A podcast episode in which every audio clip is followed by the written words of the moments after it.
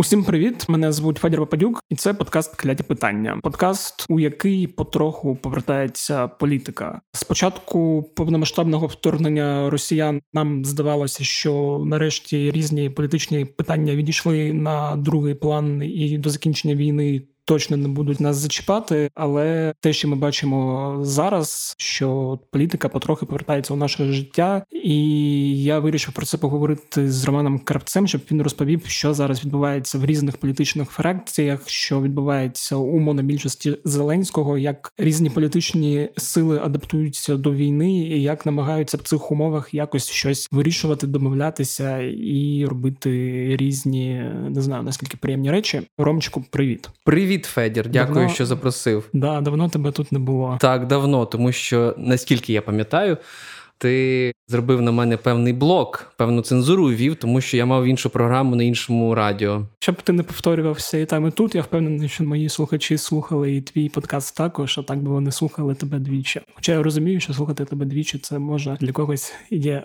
те задоволення. Для когось це можливо є мета, але тим не менше, Федір, я хотів сказати, що в мене не було ніколи подкасту. Це була авторська програма на радіо. Але виходила вона як подкаст. Ну, в тому числі, тому що люди намагаються заробляти гроші. Це Ці правда. гроші до мене не доходили. На жаль. На жаль. Отже, Рома, хотів почати взагалі з такого перші дні війни, мабуть, перші тижні війни. Було таке відчуття, що різні і суспільні суперечки, і політичні суперечки, і взагалі будь-які суперечки відійшли на задній план в умовах, коли у нас є один спільний ворог, це Росія, і цей ворог перейшов в кордони нашої території, там де він не переходив до цього, почав бомбити наші міста, і що в цих умовах умовах єдиним важливим завданням для всіх було об'єднатися і захищати країну, допомагати армії і працювати на перемогу.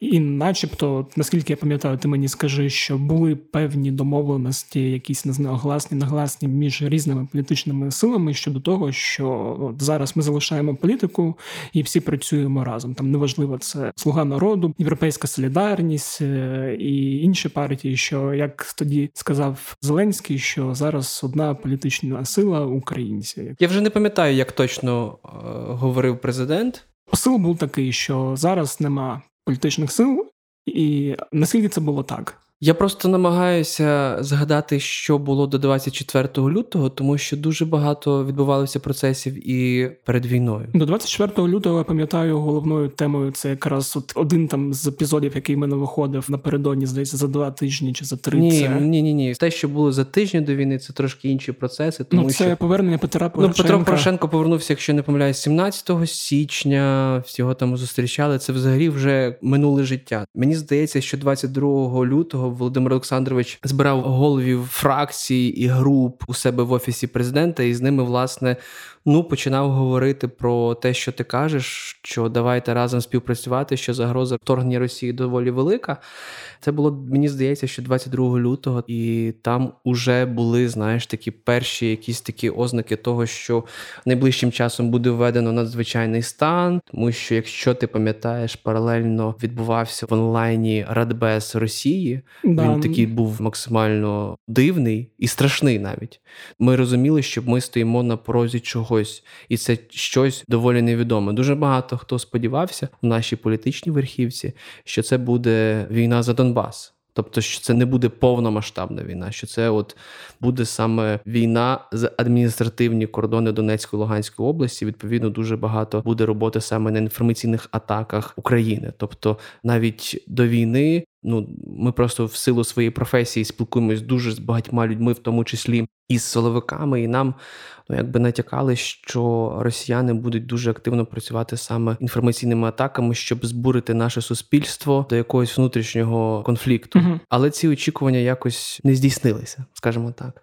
І 23 лютого я дуже чітко пам'ятаю цей день, коли Володимир Зеленський зібрав великий бізнес в офісі президента. Так само в них на цій зустрічі була доповідь і керівника ГУР, uh і служби безпеки, і пана Резнікова, міністра оборони.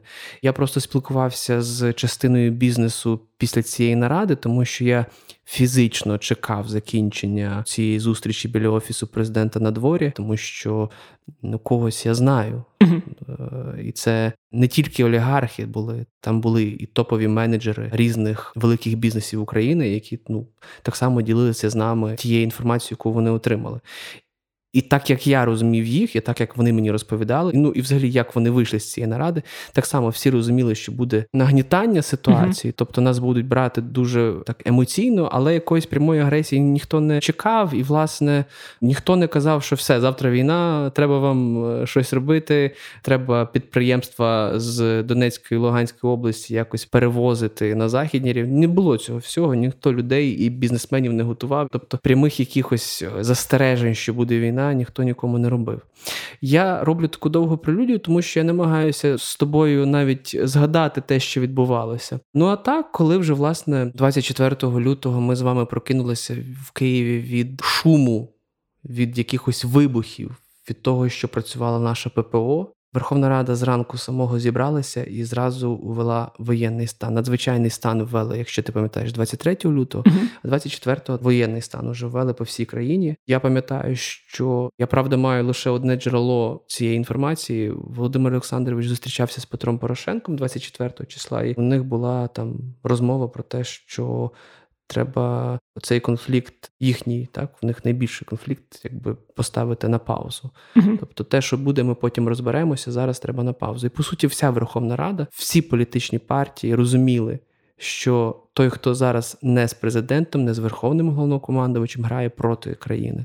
І тому всі, навіть ОПЗЖ, якщо ти пам'ятаєш, ті, які лишилися, так тому що дуже велика частина ОПЗЖ втекла. Я так розумію, це там три групи: одна Медведчука, інша Бойка, Льовочкина і третя е, Столара. Я би все-таки назвав групою не Бойка Льовочкіна, а група Фірташа Льовочкіна, тому що все-таки ми говоримо про якийсь фінансовий ресурс. Бойко точно не бідна людина, але Фірташ все-таки багатша. Але ти все правильно говориш. Якщо ти пам'ятаєш, у нас навіть була новина на українській правді за тиждень, здається, до війни, що люди Столара взагалі якийсь там окремий літак замовили, Мгм. і там Абрамович, Столар, вони дотепер фізично не в Україні. Льовочкіна нема в Україні. Але тим не менше, група Льовочкіна, от Бойко, він нікуди не зник. Бойко був тут. Новинський був тут, хоч він не з ОПЗЖ, але він е, якби асоціюється з таким більш те, що називався до війни е, проросійське крило. Тепер Мгм. нема проросійського крила. Тепер некоректно говорити проросійський взагалі виборець, електорат такого немає. Там можна вже говорити такий більш просовєтський, напевно, зараз соціологи говорять. Всі почали, звичайно ж, працювати на єднання, і дуже багато зіграв страх, тому що ніхто не розумів, що буде далі. Я дуже чітко пам'ятаю цю паніку. Ми будемо ще про це багато говорити пізніше. Зараз, звичайно ж, ми розуміємо. Це знаєш словосполучення, яке мене дуже дратує, але можливо воно так і має бути. Словосполучення звучить так, не на часі. Але ми будемо розбиратися, хто залишився в країні, а хто не залишився у момент саме 24 лютого, тому що не всі люди у владі залишились. Були люди, які Ну, втекли. не зовсім, але кілька днів у Києві їх не було. А ці кілька днів, можливо, були для них ключовим. Угу. Такі є люди. Тому всі на ці емоції і страху, і невідомості були об'єднані, і Верховна Рада збиралася в такому так само дуже інкогніто. Та ніхто нікому не оголошував, коли засідання. Вони просто приходили у залу сесійну. Були, до речі, варіанти, що вони можливо будуть сидіти взагалі не в сесійній залі, а можливо, вони перейдуть працювати взагалі в метро. Мгм. Такі варіанти безпеки обговорювали. Все-таки вирішили заходити у раду, але вони сиділи там буквально по 30 хвилин, щоб, не дай Бог, ракета не прилетіла. Це єднання було. Воно було, і воно по суті залишається дотепер. Ага, дотепер, але все одно в якийсь момент от стало відчутно, особливо там в Фейсбуку, от по цих, так би мовити, різних виборцях, по різних активностях, що ця фаза єднання в якийсь момент закінчилася. Там багато хто почав говорити, що після того, як з Київської області пішли російські окупанти, Угу. що Київ трошки очухався і повернулося оце політичне життя з усіма його недоліками. Воно гібридне залишається, тому що загроза нікуди не зникла. Ніхто не може вам прогарантувати, що ніякого наступу більше не буде. І саме бажання Росії нікуди не зникло. Воно далі хоче, от вон, воно так. Це саме дуже добре, гарно сказав зараз про Володимира Путіна. Воно хоче далі захопити нашу державу. І зараз йдуть страшні бої на Донбасі, і дуже важка ситуація взагалі по всьому фронту. Ніхто не може прогарантувати, що вони знову не захочуть спробувати піти на Київ. Я розумію, що їм це буде значно важче, як вони планували, і значно важче, як вони пробували це у лютому місяці, в рази важче. Але там е, можливості спроб ніхто не відкидає. Тому що це хвора голова, і ти з хворою головою, в принципі, не можеш співіснувати і домовлятися з нею. І ця політика гібридна, тому що в нас воєнний стан. І воєнний стан не передбачає якихось демократичних процесів. Воєнний стан це взагалі не про демократію, тому у нас немає навіть вільного змагання. Чому гібридна? Тому що доступ до телебачення далеко не кожен має. У нас є єдиний телемарафон. Ми ж звикли жити, що в нас є там різні телеканали, і по суті ми розуміли, який олігарх кого підтримує, кого mm-hmm. накачує, Савік Шустер, право на владу, прямий, еспресо, потім інтер. Ми всі розуміли розстановку сил, хто за кого, і власне про що йдеться у підтекстах коли говорять ведучі. А зараз в нас є єдиний телемарафон, який зосередився саме на діяльності влади, на діяльності нашого війська, верховного головнокомандувача, і політики там немає. І по суті, той, хто зараз критикує президента у воєнний стан, той навіть на емоційному стані може вважатися зрадником. Тому політики немає. В нас немає відкритої дискусії у суспільстві. Немає. І так само немає у політиків. Ніхто не критикує зараз відверто президента. Ніхто, навіть Петро Порошенко. Коли з'явилися відео Служби безпеки України із Віктором Медведчуком, то якщо ви пам'ятаєте, була ж реакція на нього Петра Порошенка. Медведчук просто згадував Порошенка. СБУ назвало це свідченням. Я не знаю, як правильно юридично дати оцінку саме цьому відео, але ну Медведчук дуже багато говорив про Петра Порошенка, угу. про його роль у різних мутках, про які вже писали. Ну, власне, які в якій підозра є навіть Петра Порошенка. І Петро Порошенко в своїй заяві партії Європейська Солідарність солідарність так і сказали, що ну ми ж зараз за єдність, come on, це все, що зараз відбувається в політичному аспекті, це все грає проти держави, проти України. Та І це не на часі, те, що називається. Ну от, от така гра. Але тим не менше, коли ми говоримо. У непублічність, то політика таки відбувається, тому що кожен шукає якесь своє місце. Ми не розуміємо, скільки триватиме війна. Це питання зачіпає усі аспекти нашого життя, абсолютно усі. Я мав зараз просто зустріч з людьми, які відповідають за економіку нашої держави, так які розбираються в економіці, і там, ну скажімо так, невтішні цифри дуже невтішні цифри, і ми дуже просимо міжнародних партнерів зараз нас підтримати. І таке саме відбувається в політиці, те, що в економіці. Але тим не менше, оскільки в нас залишились політики, відповідно і є якась політика. Вона є на такому дуже е, навіть не знаю, як називати цей стан. Словом, кожен політик шукає своє місце, щоб про нього не забули. Угу. Петра Порошенка трошки краща ситуація, коли ми говорили про Порошенка, тому що у нього залишаються там пул телеканалів. Він їх юридично продав, але ми ж розуміємо про що це. Так там він передав ці телеканали, якщо я не помиляюсь, там журналістам да, п'ятого, п'ятого прямого, плюс там народним депутатам Європейської солідарності. От, але все одно Петро Порошенко має вихід на ці телеканали, попри те, що їх виключили з цифри. Це теж така ну хитра історія офісу президента. Якщо ми говоримо про чесність, взагалі та не зовсім чесна, але тим не менш він має доступ до кабельного, до супутника і до кабельної мережі. Звісно, ця ніша мізерна, але вона є. Тобто вона йому забезпечує якусь комунікацію з аудиторією телевізійною. В нього є звичайно Фейсбук. Він в Фейсбуці взагалі дуже активний, і ми всі знаємо історію цю ще з е, попередніх виборів, взагалі попереднього життя, ще каденції Порошенка, що в нього є те, що називається ботоферми. Дуже багато про це було написано. І я так думаю, що дуже багато ломів з ним співпрацює. Не знаю, як зараз, типу, можливо, це вже щира любов. Але оця, знаєш, така. Ну, коли мені це також здається. Ну, тобто, ядро оцих фанатів Петра Порошенка у Фейсбуці точно є, тому mm-hmm. що вони дуже системно там працювали, і воно за ним залишається. Значно складніша історія в Юлії Тимошенко, тому що її аудиторія, вона, вибачте, за такі слова. Я не ейджист, але в неї аудиторія все-таки ну, трошки старшого покоління, яке орієнтується на телебачення. І відповідно Юлії Володимирівні зараз свого телеканалу немає. В єдиному телемарафоні її дуже мало. Тому вона змушена торгуватися у Верховній Раді, там якось шукати компроміси із владою, щоб mm просто попадати в цей телемарафон, щоб в неї часом ну брали якісь там інтерв'юшки, включки, питали про її думку. Юлія Володимирівна через це багато зараз їздить у поля соціологи це називають ну просто там по містах різних селищах і спілкуються з людьми. Розумкова історія цікава. Да, да. Я хотів трошки перебити. Взагалі, ти вже просто перейшов на різні політичні сили. Я перейшов просто до конкретики. Ага, я просто хотів почати цю конкретику взагалі з е, монобільшості. Тобто, публічно, да. якщо ми підсумуємо те, що я сказав, публічно ніхто ні з ким не среться, не б'ється. Угу. Не публічно відбуваються різні а, процеси. То я розумію, що не публічно всі намагаються якось от знайти це, що місце... знайти своє нішу, хто я, що я, тому що що зараз по суті буде після війни величезний запит на справедливість.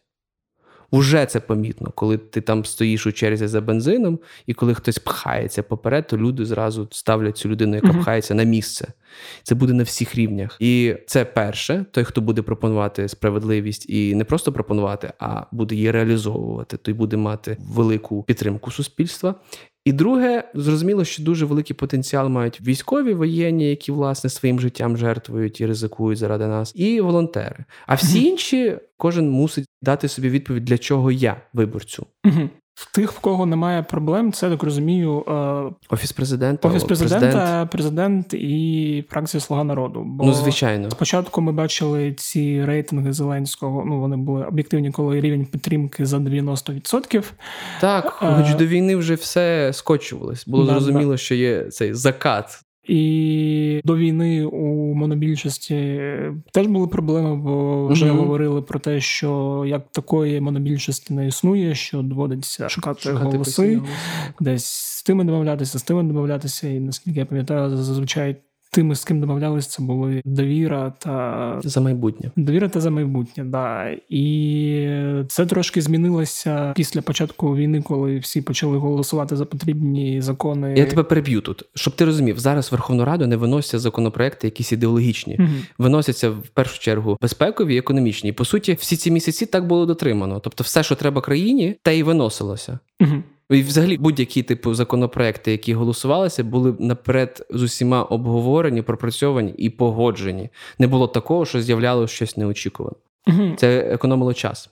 Да, зараз та сама історія зберігається, якщо ми говоримо про законопроекти, чи починаються вже якісь там певні ідеологічні запитання, типу а нашому голосуємо за це. Бо от в контексті умовно тих же заяв голови комітету податкового Данила Гетьманцева, з яким зараз так би мовити, можна сказати, ідеологічно воює бізнес, uh то зрозуміло, що в контексті економіки, там відміни чи повернення тих чи інших податків, зараз починаються вже певні суперечки, і я розумію розуміння, що певна частина депутатів не хоче голосувати так одноголосно за ті чи інші речі, як це було там перші місяці угу. війни. Ти задав дуже багато запитань. Я не маю е, блокноти ручки, я би записував і якось би по пунктах би відповідав на твоє запитання. Ну. Ситуація справді змінюється. Ну, по-перше, давай так. Типу, як було раніше, як зараз. Раніше депутати дуже багато проводили часу у Zoom, коли перший шок війни зійшов, депутати вже почали між собою дуже багато комунікувати, обговорювати закони, сваритися по зуму. Це було погоджено, що кожна фракція має право вето поставити вето на законопроект. Це було ну перший місяць буквально. Далі це вето, звичайно ж, скасувалося, але обговорення нікуди не ділися. Я не знаю, як часто, але перед засіданням Верховної Ради, а засідання зараз відбувається не так, як ми звикли, що через тиждень засідання Верховної Ради, і там зрозуміло, який порядок денний, з якої до якої години вони працюють. Uh-huh. Такого нема зараз розпорядку. Вони зустрілися минулої неділі останнього разу, тому що приїжджав президент Дуда. Uh-huh. Ну вже як Дуда приїхав, то давайте вже ми зберемося і заодно якісь закони проголосуємо. А їм кажуть, так, десь засідання наступне буде на початку червня. І потім за два дні до засідання їх повідомляють, і вони на якусь годину з'їжджаються в Верховну Раду і якийсь час працюють. Угу. Немає прямої трансляції Верховної Ради. Тобто ми дізнаємось з джерел про засідання Верховної Ради, і коли якесь рішення приймається, то воно вже оголошується після взагалі закриття ради і після того, як з ради вже всі повиходили. Угу. Ну, це з міркувань безпеки. Ну, все це зрозуміло.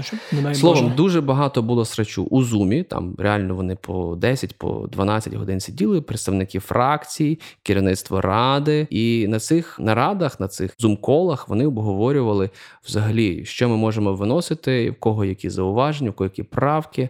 Дуже багато було найбільше, напевно, такого конфліктного, що виносили за останній час. Це був законопроект про місцеве самоврядування. Там, якщо я не помиляюся, я не читав цей законопроект. Я його зараз говорю зі слів. Дуже перепрошую, що прийшов на твій подкаст, не зовсім підготовлений. Але з того, що я чув, там дуже піднімалася вага військово-цивільних адміністрацій по впливу на місцеву владу, і через це там було дуже багато конфліктів. Зокрема, е, Європейська солідарність, батьківщина дуже багато правок давала. Ну і намагалася цей закон заблокувати. Він якось прийнявся, але звичайно там були якісь в тому числі зауваження враховані. Ну і власне на ці засідання виносилися вже погоджені речі. Зараз почалося вже більше срачу. Вже почалося з'являтися якісь законопроекти, які не всі хочуть підтримувати. Депутати стали більш вільніші, е, засідання більш відкритіші, тому що все одно, хоч вони не йдуть прямі трансляції, їх записують, потім викладають. Цього на перших тижнях взагалі не було.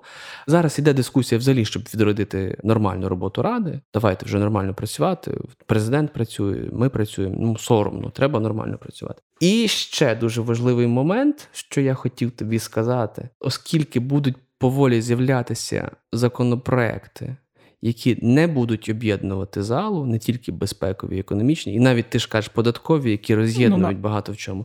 Тому треба монобільшості міцні союзники. Проблема в чому? Що дуже багато депутатів все одно не приходять на засідання Верховної Ради. Ти Ну, дуже розумієш? багато це скільки?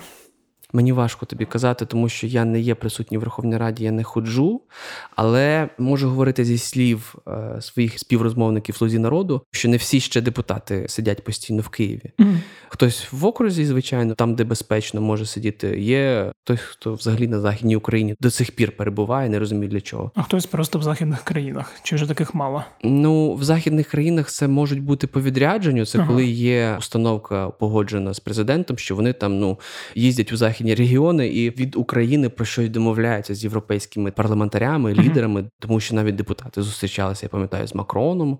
Хтось навіть з Джонсоном е, зустрічався в Британії. В Штатах були депутати. Постійно хтось є в міжнародних відрядженнях. Тому твоя теза, в принципі, доречна про те, що хтось в західних країнах. Словом, якщо ми говоримо про цифри, на важливі голосування Слуга народу може протащити десь 200-215 народних депутатів в кращому випадку. Е, Ну, там умовний е, Дуда виступає. Там Мгм. хтось, звичайно, виходить із зали, ну і вже когось зустрічає в кулуарах. е, О, а це ж війна, знаєш. Тобто ці емоції досить загострені. Коли ти бачиш когось знайомого, якого давно не бачив, ти йому дуже радієш і починаєш з ним говорити. Це дуже часто стається в Верховній Раді, і коротше, 15 людей десь губиться по ходу. Мгм. Тобто, у вас є 200 голосів. Це за кращої погоди, взагалі, що там максимально депутатів всіх притягнули за вуха прийти у сесійну залу. Багато людей не доїжджає на засідання, та і це ж неділя була. А то День Божий, всяке буває, знаєте. Тобто хтось може взагалі не хотів працювати. Але ну таких я думаю мало, тому що там був фізично президент, і не уважити президента для слуг народу зараз страшно. Тобто їм треба знайти для прийняття якогось рішення, будь-якого рішення 226 голосів. Мгм. А щоб показати якусь таку об'єднавчу історію, то треба більше 226. Відповідно, 26 голосів їм треба мінімально знайти десь. Мінімально. І відповідно в них завжди була проблема співпраці з цими групами за майбутнє і довіра. За майбутнє орієнтуються на Ігоря Палицю, це колишній партнер Ігоря Коломойського. Там частинка є якась на Авакова орієнтується. Мгм. Довіра, вона така. Там кожен, в принципі, самостійний мажоритарник. Вони е, життя пройшли, все бачили, але прийнято вважати, що вона орієнтується на аграрного бізнесмена Веревського і на Косюка, так само. Ну, наша ряба, курятина. Та вони, звичайно, за всіх депутатів своєї групи не можуть говорити, але тим не менше, ну це така, от вже була по суті костелі коаліції, монобільшості. І вони далі якби користувалися їхніми послугами, але ти розумієш, що в них, ну, коли ти постійно потребуєш голосування, і особливо зараз. То ціна твоїх голосів максимально зростає, вартість їхня. Знаєш, тобто ми говоримо навіть не про гроші, ми говоримо про якісь там... статуси. Статус, так, давай так говорити. Тому що якщо коли ми говоримо про гроші, мені треба говорити фактажем і в разі чого потім доводити на допиті, так і таке інше. Зрозуміло. Тобто, та, та, я мушу юридичну цю складову якби е, обдумувати, коли говорю з тобою, бути достатньо обережним, тому я вибачаюся у наших слухачів, що я говорю ну з такими напівтонами. І в них просто постійно росли апетити ще до війни. Так вони хотіли впливати серйозно на регіональну політику, тому що, наприклад, за майбутнє має свої великі представництва у обласних радах, зокрема на Волині, в Івано-Франківську. Вони хотіли на губернаторів впливати. Там в них були якісь свої хотілки по заступниках міністрів, по комітетах. Ну тобто, тут же знаєш такий розподіл прям влади. Тобто, uh ти вже стаєш частиною коаліції. І відповідно це постійно була загроза. І я так правильно розумію, що зараз ці питання зараз, повернулися. Давай так, офіс президента розуміє, що ці питання почнуть виникати. Угу. І слуга народу це розуміє, керівник слуги народу. І зараз є така штука, що Рада національної безпеки тимчасово призупинила діяльність ОПЗЖ, якщо ти пам'ятаєш, і ряду так. інших партій проросійських, типу Мураєва, Шарія, і там цілий список, якісь соціалісти чогось, ну словом.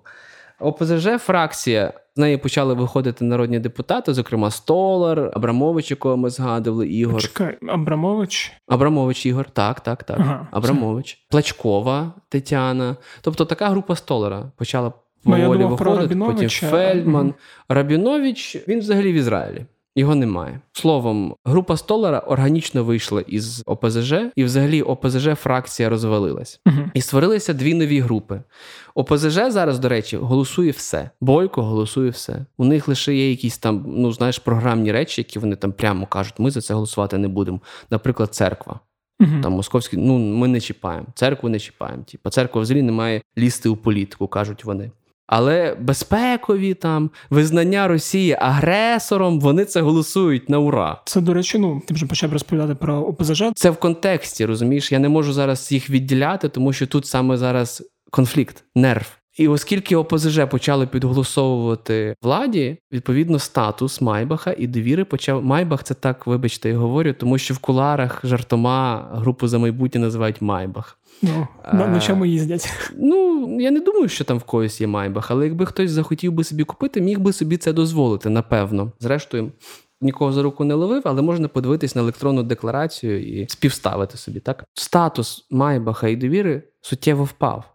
І була навіть історія, що депутати за майбутнє писали листи до голови Верховної Ради, що давайте заборонимо депутатам ОПЗЖ заходити у е, сесійну залу. Та що давайте взагалі цих депутатів тут не має бути. Ага, бо я коли текст читав, цього не зрозумів. А зараз ти сказав, я так зрозумів, що це було не через те, що вони такі, типу, ми ні, це не про патріотизм, це, це про... їхня вартість паде. Ага. Знаєш, така цинічна трошки якраз політика. Ну тут така можна говорити людям про патріотизм, але ми розуміємо суть. Угу. І оскільки я вже говорив про Столара і про групу Льовочкіна, Фірташа і Медведчука. Тобто у людей взагалі був вибір.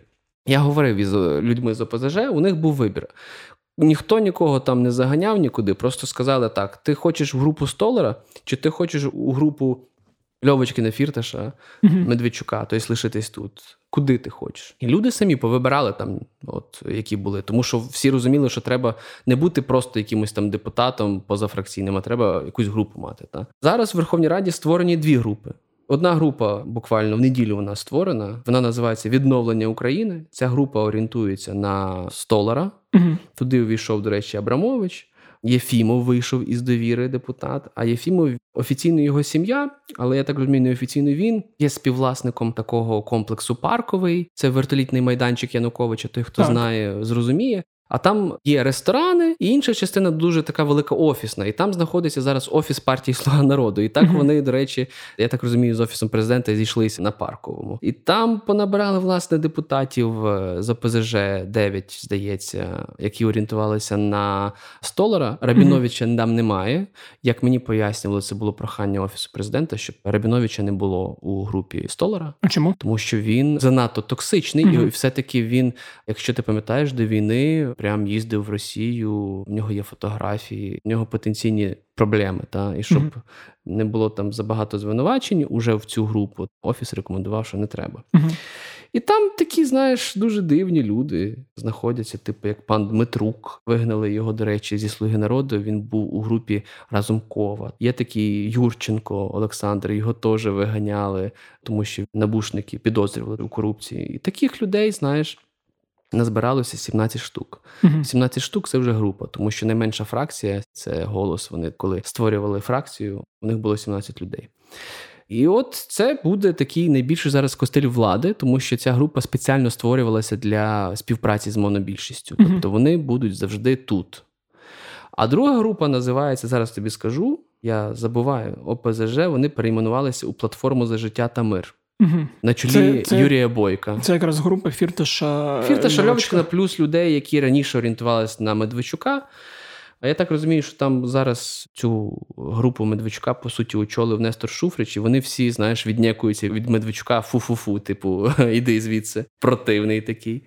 Отак і вони працюють. Тобто столара група вона чітко буде працювати з офісом президента. Офіс президента допомагав цьому створенню, консультував по цьому створенні. Якщо навіть не так, люди, які знаходяться навіть не в офісі президента, а просто в оточенні президента. Називаємо це так, тому що в офісі президента зараз значно більше проблем. Так, і вони будуть співпрацювати із владою. А ОПЗЖ голосує зараз за все як миленькі, тому що їм важливо, аби їм дали можливість після перемоги, після того як все в нас налагодиться, як все буде перемога, ми всім москалям покажемо, хто ми є, і вони відступлять з нашої землі, щоб їм дали можливість створити свою нову партію і жити якось далі. Угу. Вони хочуть, щоб їх не чіпали. Да, це зрозуміло. Хоча мені цікаво, як це буде все відбуватися електорально. Електорально все одно, я думаю, вони пройдуть наступну раду, тому що цей постсовєтський виборець він залишається. І вони будуть на цих емоціях грати. Вже не буде там Путін, Росія, а будуть якісь, знаєш, такі, типу. Більш соціальні речі. Соціальні плюс е, такі повернення до совєтської пам'яті, та якісь там приємні штуки із Совєтського Союзу будуть про них нагадувати. Думаю, що там, типу, День перемоги, вони будуть казати, чорт, це день перемоги. Ні, не віддамо. Ти кажеш, мене трошки придьоргує від цих ну, е, воно, совєтського Розумієш, такі люди є, вони старшого покоління. Ми від цього не дінемось там на найближчі роки нікуди, але ці найближчі роки не такі довгі. І їх цих людей не критична маса. Тобто, ну ми можемо, до речі, поговоритися в соціології. Зараз соціологи запитують, чи там люди скучають за радянським союзом чи ні. Скучають. Ну, з твоїх регіонів туди. Я нагадаю, ні, ти з Запорізької області. Ні, я розумію, що це на західній Україні це ужас. Мої бабця, дідусь мені розказували, вони пам'ятають, як совєти заходили на Західну Україну і що це було. Тому на західній Україні дітей, знаєш, з малку навчали, що від росіян добра ніколи не чекає. Цікаво, до речі, я ну про це не думав. Теж хотів запитати, як там голосує та сама Європейська солідарність, як та сама Юлія Тимошенка, голос, група Розумкова, якщо її так можна назвати. Група Розумкова залишається, вона все ще є. Розумково залишається стримувати свою групу, щоб вона не розпалась. Угу. Тому а що вона може розпа... може розпастися, тому що ресурсу у нього стає менше, в тому числі медійного. Його дуже накачувала до війни група України, телеканалів України. Я пам'ятаю. Ну, власник якої є Ахметов. Тобто Разумков забирав частину голосів у слузі народу. Він був таким ну противником, критиком партії Слуга народу і особисто Зеленського. І він міг на цьому заробити якісь свої політичні бали. А коли Володимир Олександрович став в повній мірі з цього слова верховним головнокомандувачем, то просто Разумков став неактуальний. Ну да, зрозуміло. Тобто це не означає, що він не стане актуальним колись. Я не можу сказати так категорично. Але зараз ні. Вони як голосують? Ну вони голосують те, що ну необхідно справді для держави, якісь такі категоричні закони, але там, де починається політика, і те, що вони хочуть, знаєш, якусь таку більш радикальну позицію європейської солідарності. Тобто ми воюємо з росіянами, умовно кажучи, там каже влада, а вони кажуть, треба воювати ще сильніше. Ну це все, що вони зараз можуть робити робити. Але грати у відкриту політику зараз ніхто не може. Угу. Тому я навіть не думаю, що буде нашим слухачам цікаво говорити з тобою про те, як вони голосують. Голосують і голосують. Ми не можемо переглянути таблицю голосувань, немає доступу до цього. Зараз, коли ти заходиш на сайт Верховної Ради, ти не можеш знайти там багато речей. Угу. І те саме, наприклад, цікаво про голос, бо я ж пам'ятаю, якраз до я навіть туди не залажу. Ну тобто, це дуже смішна історія. Я спілкуюся з людьми. Знаєш, люди кажуть: у нас зараз примирення, ми зараз всі одне одному допомагаємо, тому що в голосі до війни було там розподіл на дві групи, потім якісь три групи. Ой Боже, було дуже важко. Ну зараз вони ніби всі помирилися, і там, знаєш, людина, яка мені це каже: а можеш написати, що є там, типа, людина одна, Кіра Рудик, що вона, типа, не з нами. І там, знаєш, хтось інший каже: А можеш сказати, що оті оті херові, а ми всі об'єднані. І ти такий, ей, ви далі ділитесь на групи, у вас нічого не помінялось. Тому я не беруся. Ну, вони підголосовують за якісь там безпекові речі. Але в них там е, шатання. Я навіть не хочу туди залазити, тому що їх так мало. Ну, да. І і такий вплив їхній на політику малий, що ну це смішно. Угу. От ще в контексті солідарності і особисто Петра Олексійовича, чи правильно я розумію, що і спочатку це блокування у цифрі його телеканалів, uh і потім відео від СБУ з Медведчуком, який говорить про Порошенка. uh Це можна віднести до якихось спроб якось поховати рейтинги Порошенка, чи просто скориставшись моментом. Якось під шумок війни, так би мовити, поквитатись, чи з логічної точки зору Якщо так говорити, mm-hmm. то це от під шумок війни є якби от відрубування якихось там його можливостей. Але це таке, знаєш, це підкілимна гра. Тобто, все одно в нього можливостей стає все менше і менше. Yeah. І я думаю, що після війни почнеться дуже багато процесів, в тому числі ми повернемось до того, що було раніше із Петром Порошенком і справою Віктора Медведчука. Mm-hmm. Тобто воно актуалізується, але просто зараз це все не на часі. І, взагалі, навіть у команді президента не всі задоволені тим, що зараз з'явилося відео Медведчука, тому що об'єктивно, якщо ми говоримо із такої медійної точки зору воно ж загубилося. Ну тобто зараз у людей інші проблеми. Нафіг кому цей Медведчук треба, нафіг кому цей Порошенко треба. Нам вижити треба, нам треба зберегти країну. Тому, якби це було десь знаєш, під вибори, це було б зовсім інший ефект. А зараз ну про це ми поговоримо з тобою на подкасті. В принципі, Розумієш, типу, ті люди, які розуміли, які розбиралися в тому, що відбувалося, які дуже детально слідкували за бігусом, які слухали свідчення, які читали кримінальні провадження, які переконані в тому, що там Медведчук і Порошенко, в принципі, могли бути в певній мірі партнерами. Вони просто в це продовжують вірити, бо вони в це вірили і до цього, і це як додаткове свідчення, так. А люди, які не вірили в це, вони і не вірять. Тому що, ну, знову ж таки, типу, а чому Медведчук це раптом почав говорити зараз? Ага, це напевно його зловили, впіймали, і він. Змусили. Тобто, це нічого нікому не додає зараз.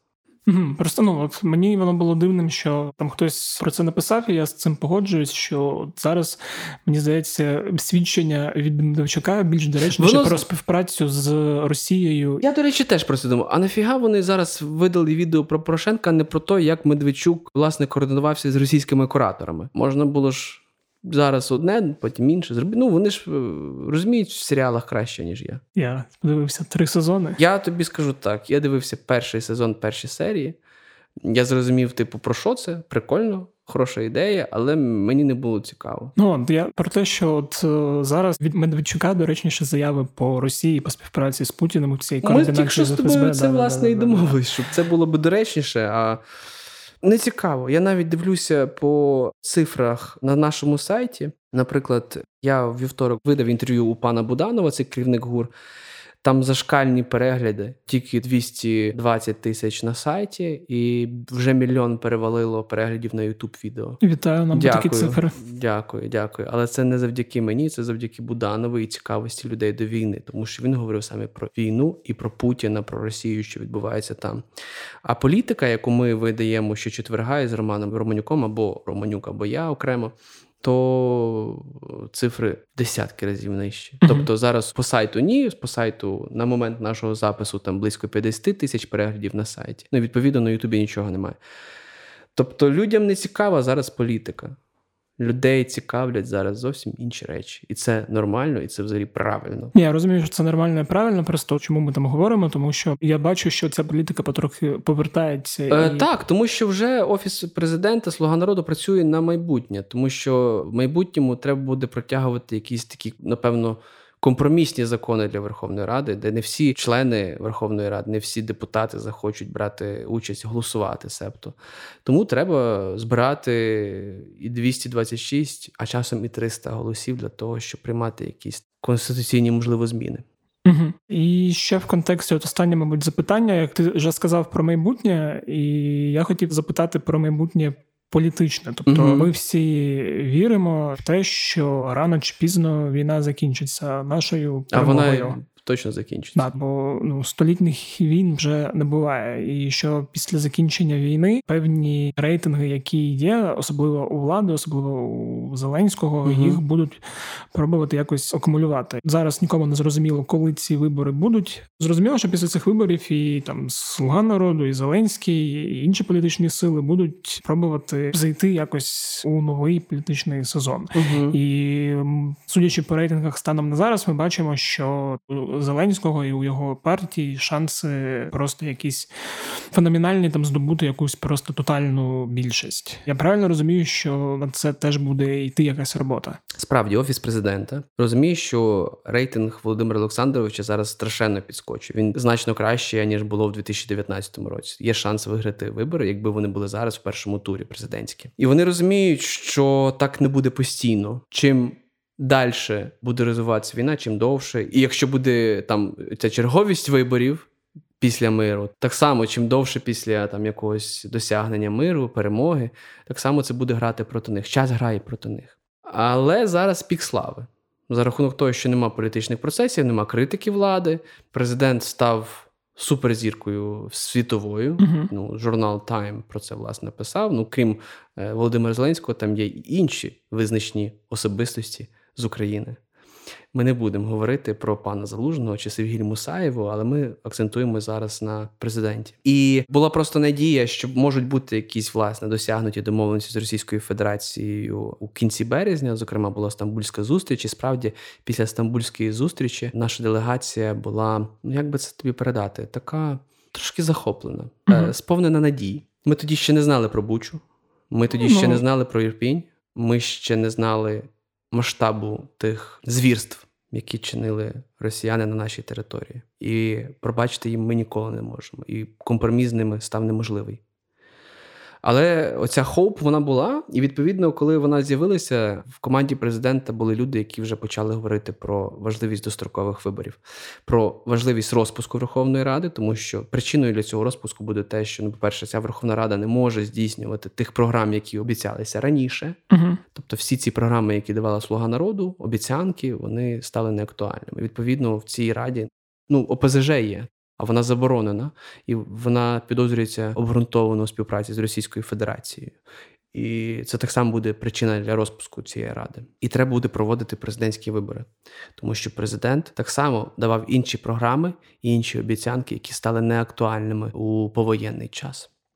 І через це була ідея, ну вона і залишається, до речі, ця ідея провести вибори, як тільки буде можливість угу. скасувати воєнний стан, швидко оголосити про розпуск ради, про складання повноважень президента і оголосити ці вибори.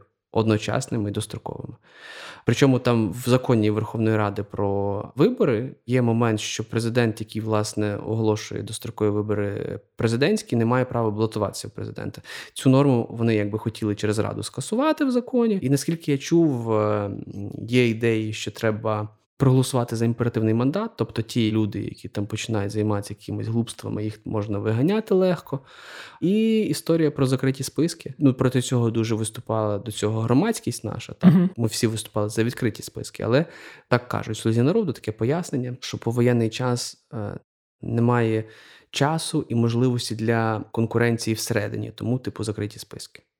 Бо тому, що відкриті списки вони передбачають, що люди, які мають потрапити в парламент, вони конкурують між собою. Ну і відповідно в них там і трати страшенні, і файт. Ну, така, це, звичайно, трошки маніпулятивна історія, але, можливо, і коректна з якогось боку. Ну, от, але розумієш, я думав над цим. Я щиро думав над цим. Воно виглядає досить логічним. Я думаю, воно так і буде, як тільки буде можливість. Але якщо Володимир Олександрович хоче, та як він заповідав в своїх перших інтерв'ю, щоб люди ставили йому пам'ятники і аплодували по цілому світі, то він може не балотуватися президент. Він обіцяв прийти на один термін. Ніхто не міг подумати, що це буде такий важкий термін. Я думаю, що він сам не міг подумати, які випробування на нього чекають. А це страшенні випробування. І треба віддати йому належно, що він залишився. Ну, кривий ріг зіграв, знаєш, все-таки. Оце пацана не можна взяти отак.